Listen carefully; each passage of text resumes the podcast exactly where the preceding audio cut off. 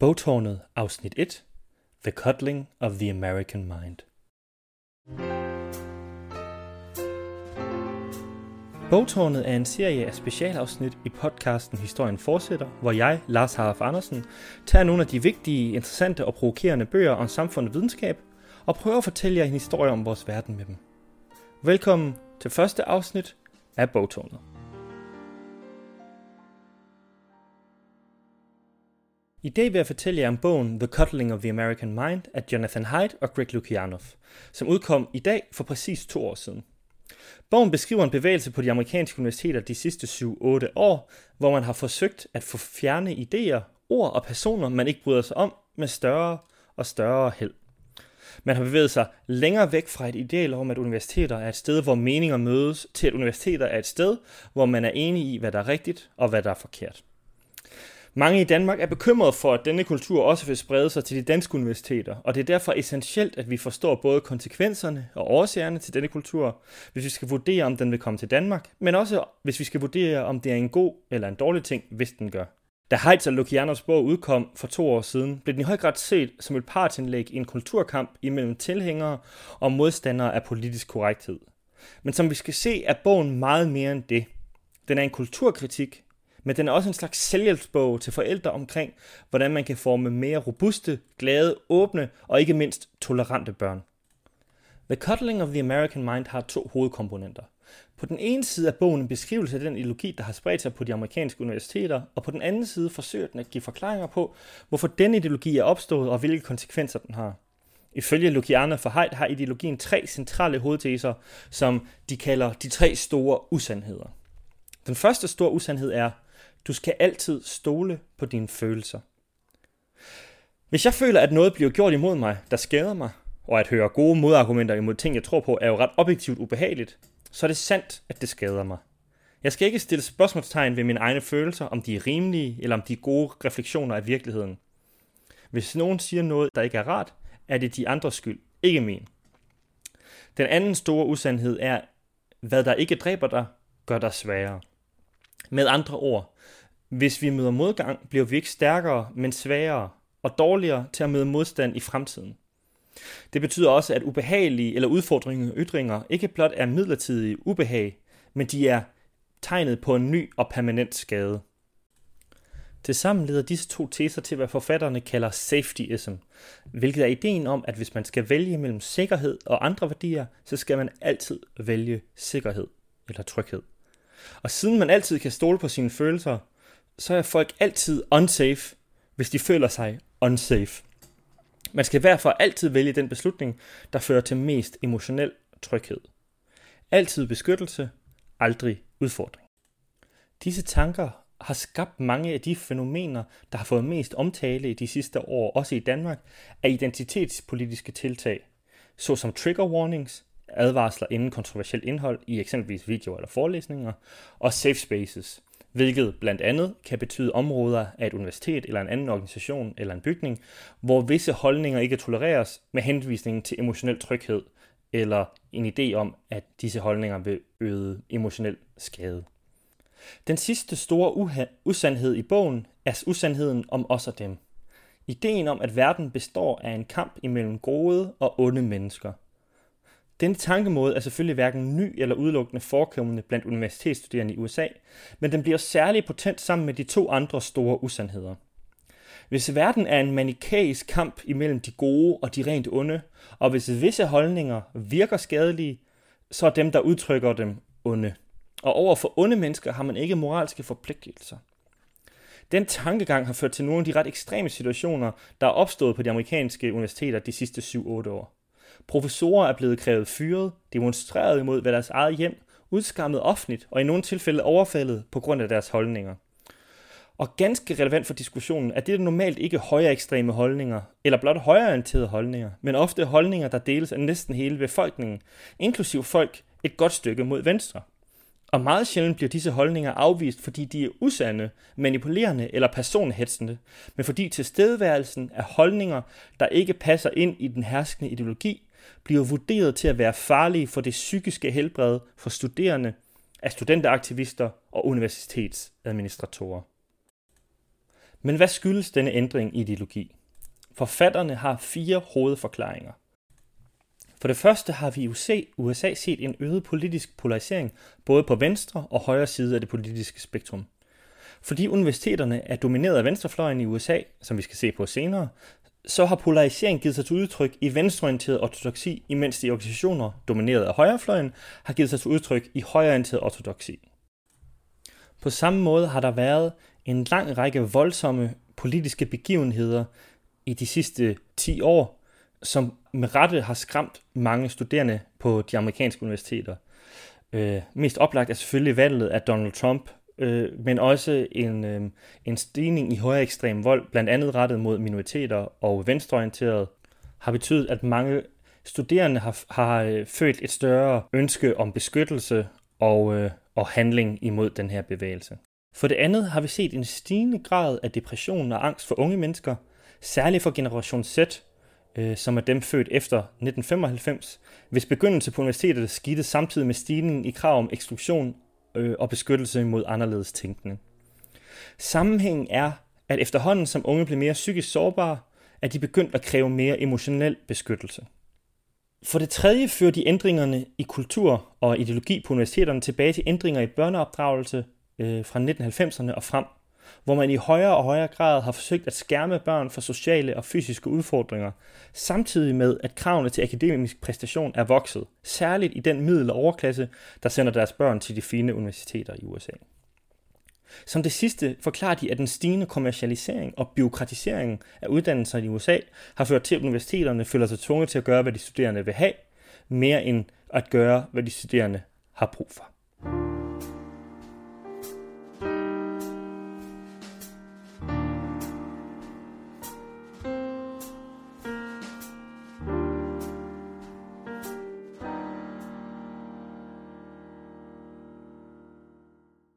Den ene af bogens forfattere, Jonathan Haidt, er en af verdens førende socialpsykologer, hvilket er kilden til noget af det mest interessante i bogen, nemlig en analyse af sammenhængen imellem børneopdragelse, psykologi og ideologi.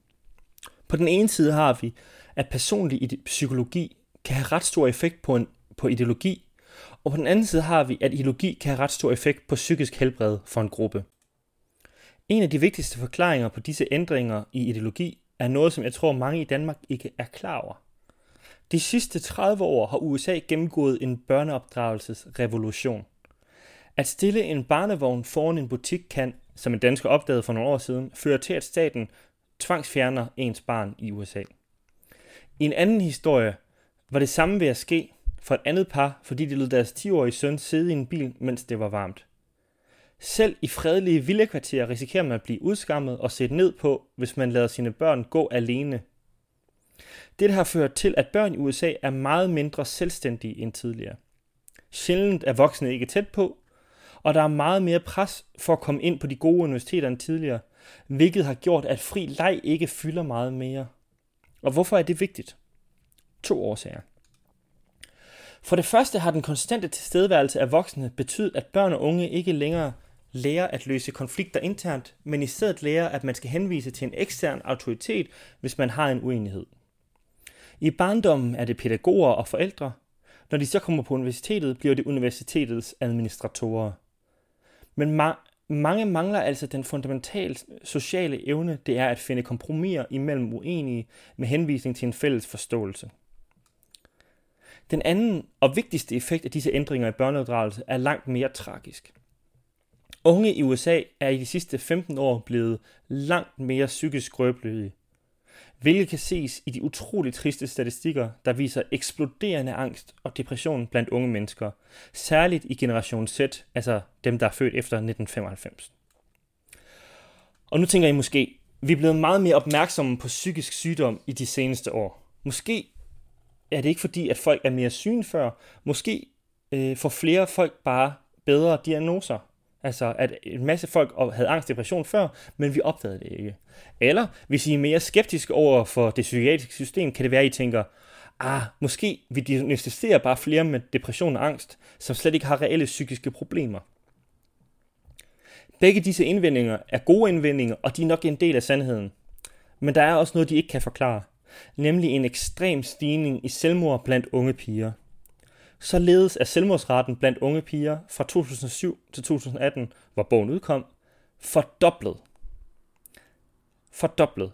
Det er en astronomisk stigning, og gør det meget tydeligt, at det her det er ikke bare et spørgsmål om, hvordan vi måler psykiske problemer, eller om hvordan vi diagnostiserer.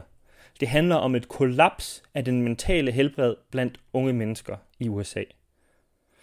Øhm, og det var netop, da den generation, generation Z, født efter 1995, kom ind øh, på universiteterne i 2013 og fremad, at der begyndte at komme større og flere krav om at blive skærmet fra anderledes tænkende. Og netop altid med henvisning til psykologisk skade.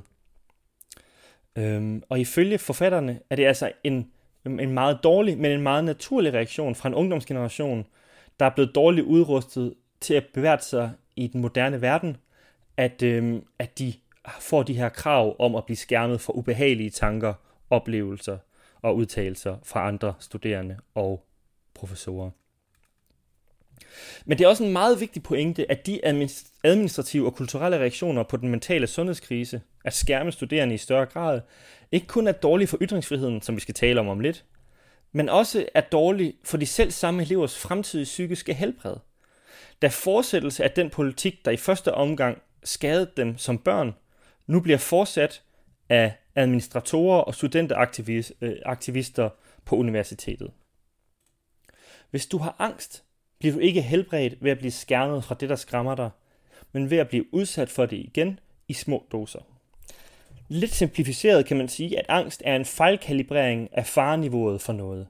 Det kan være sociale omstændigheder, det kan være æderkopper, det kan være øh, uenighed, og det kan være meget andet. Pointen er, at hvis du bliver ved med at blive skærmet fra det, der skræmmer dig, lærer din psyke, at den har ret i, at det, som giver dig angst, er farligt, og din angst vil blive værre. Når en af de store usandheder endda siger, at man altid skal stole på sine følelser, tager man ikke bare mulighederne for at få det bedre fra unge mennesker på universiteterne, man siger også til dem, at de lyver på selv, hvis de prøver at få det bedre. Resultatet bliver altså, at universitetet fortsætter og forværrer det psykologiske svigt, de studerende har fået fra deres forældre. Et tragikomisk eksempel på dette er, at efter Hyde og Lucianos bog udkom for to år siden, har en undersøgelse fundet, at trigger warnings, altså advarsler om kontroversielt indhold, faktisk forværrer reaktionen blandt personer med traumer. Ideologien er altså både en årsag og en symptom på en psykologisk helbredskrise. Men det er også en vigtig pointe, at de henvisninger til psykisk skade ved at høre anderledes tænkende tale, ikke blot er en politisk propaganda øh, for at usynliggøre andre politiske holdninger. For de nuværende studerende er det virkelig meget værre at blive udsat for udfordrende tanker, end det har været for andre generationer. Den angst, de føler, bliver ikke mindre forfærdelig, bare fordi den kunne være undgået med bedre opdragelse eller bedre universitetspolitik. Det her er et perspektiv i bogen, der tæller ind i en større diskurs, som ikke relaterer sig direkte til hverken universiteter eller ytringsfrihed. Nemlig spørgsmålet af, om hvorvidt man altid kan stole på folks egen udlægning af deres egne oplevelser.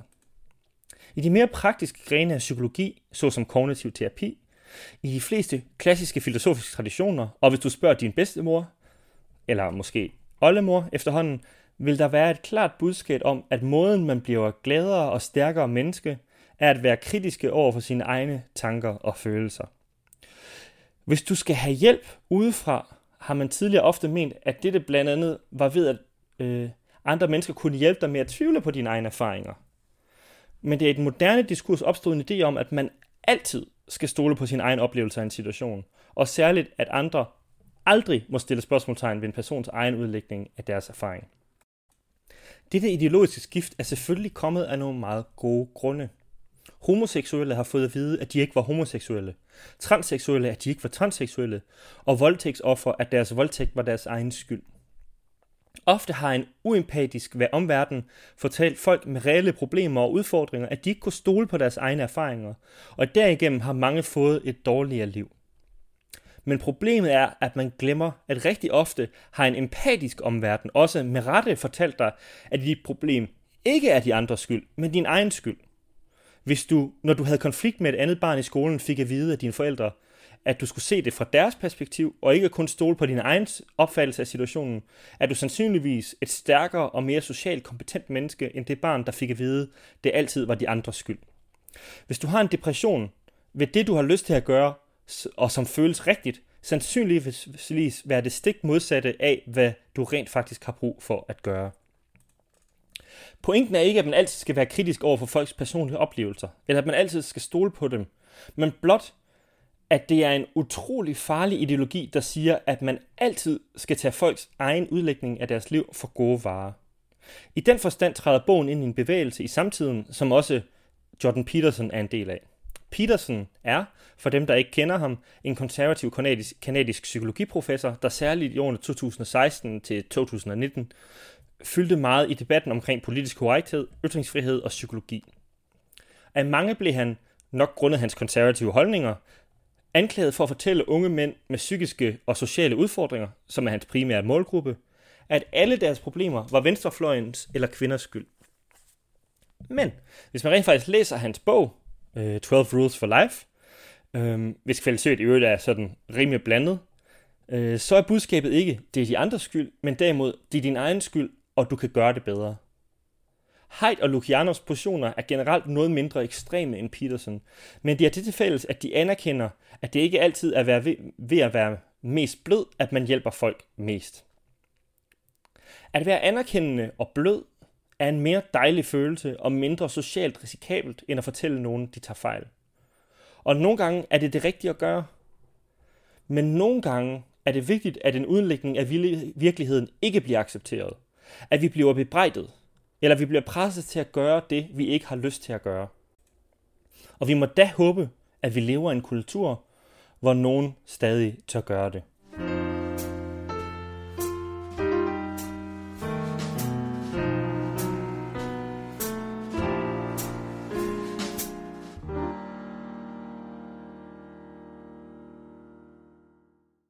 Selvom de ideologiske bevægelser, der beskrives som omtalt, har haft kon- negative konsekvenser for unge menneskers psykologi i USA, og disse er vigtige, så er det særligt på grund af den politisk korrekte ideologis negative effekter på udfoldelse af frie ord og tanker, at det er værd for os i Danmark at forholde os til denne bog.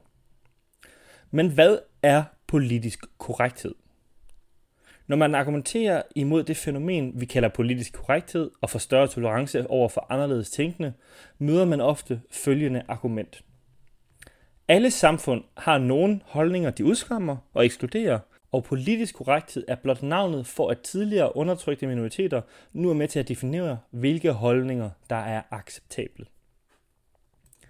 Der er to problemer med det her argument. For det første bygger det på en præmis om, at politisk korrekte holdninger er det samme som minoriteters holdninger.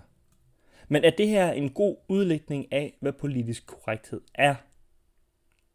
Man har siden The Cuddling of the American Mind udkom i 2018 lavet meningsmålinger, hvor man spurgte folk i USA, om de synes politisk korrekthed var et problem. Det mente 80% det var. Tænk over det tal. Det er virkelig, virkelig højt. 80%. Men det her det er slet ikke det mest overraskende. Prøv nu at gætte, hvor mange procent af hvide amerikanere, der mente, at politisk korrekthed var et problem. 79 procent. Det vil altså sige, at hvide amerikanere bedre kan lide politisk korrekthed end ikke-hvide amerikanere. Blandt indianere og latinoer i USA var tallet omkring 90 procent. 90 procent synes politisk korrekthed var et problem. Kun blandt sorte mennesker var der færre, færre, der synes, at politisk korrekthed var et problem. Og her var det 75 procent, der synes, politisk korrekthed var et problem. Jeg synes virkelig, I skal tage og dvæle ved de her tal. Lige meget, hvordan de her forskere skar kagen i undersøgelsen, mente flertallet, at, at politisk korrekthed var et problem. Den eneste gruppe, der ikke synes, at politisk korrekthed var et problem i den her undersøgelse, var de universitetsuddannede. Så når I tænker på politisk korrekthed, så lad være at tænke sorte over for hvide, men tænk i stedet for, for på folk med kulturel kapital over for folk uden kulturel kapital. Folk med uddannelse over for folk uden uddannelse. Folk, man skal lytte til, over for folk, der skal lytte til andre. Overklasse over for arbejderklasse. Men det er ikke kun termen politisk korrekthed, det handler om. Hvis man ser på konkrete politiske tiltag, som typisk klassificeres som politisk korrekte, ser billedet ganske ofte lignende ud. På grund af de store problemer med ekstrem politivold i USA, har nogen foreslået ikke bare at indskærme de rammer, hvor inden for politiet kan arbejde, men også at afskaffe eller nedklippe politiet. Det er blevet ortodoxien, man kan blive anklaget for racisme, hvis man ikke følger. Men hvis man rent faktisk spørger sorte mennesker, går de rent ret overvældende ind for at få mere politi på gaderne, ikke mindre. Politisk korrekthed er altså ikke, når tidligere undertrykte minoriteter lykkes i at få en stemme. Det er, når de med meget definitionsmagt i samfundet lykkedes i at definere reglerne for den offentlige samtale. Dette betyder naturligvis ikke, at disse politikker eller de politisk korrekte holdninger er forkerte. De er faktisk ganske ofte bedre end alternativet. Men det betyder, at, de, at politisk korrekthed betyder, at holdningerne ikke bliver spredt igennem medvillig overtagelse, men igennem social udskamning eller trussel om det samme. Det andet problem med det overstående argument er, at selvom at selv hvis det var sandt, at alle samfund påbyder visse ytringer, så er det overhovedet ikke sandt, at grænserne for, hvor meget man kan sige, altid er de samme. Argumentet er tit, at vi eksempelvis ikke vil acceptere, at folk, der går ind for folkemord, udtrykker disse holdninger uden at få sociale repræsalier. Men selvom det grundlæggende kan være rigtigt nok, så er det en stråmand. For det, der sker nu, er ikke, at folk mister deres job, fordi de udtrykker højere ekstreme holdninger, men derimod, at folk chikaneres, udelukkes og fyres for holdninger, som ofte enten er mainstream holdninger, delt af mange, et stort del af befolkningen, eller synspunkter, der er demonstrativt sande. En professor blev for nogle år siden overfuset, fordi han var imod, at hvide mennesker blev opfordret til at forlade universitetet og måtte forlade sin stilling, fordi hans sikkerhed ikke kunne garanteres. Andre måtte forlade universitetet, fordi de opfordrede universiteterne til ikke at have dresscodes for de studerende. Flere ikoner fra den moderate venstrefløj, eksempelvis Bill Maher, kan ikke længere tale på universiteterne, og der har været mange eksempler på folk, der er blevet fyret, fordi de har delt velrenommeret forskning, der ikke støttede den politiske ortodoksi.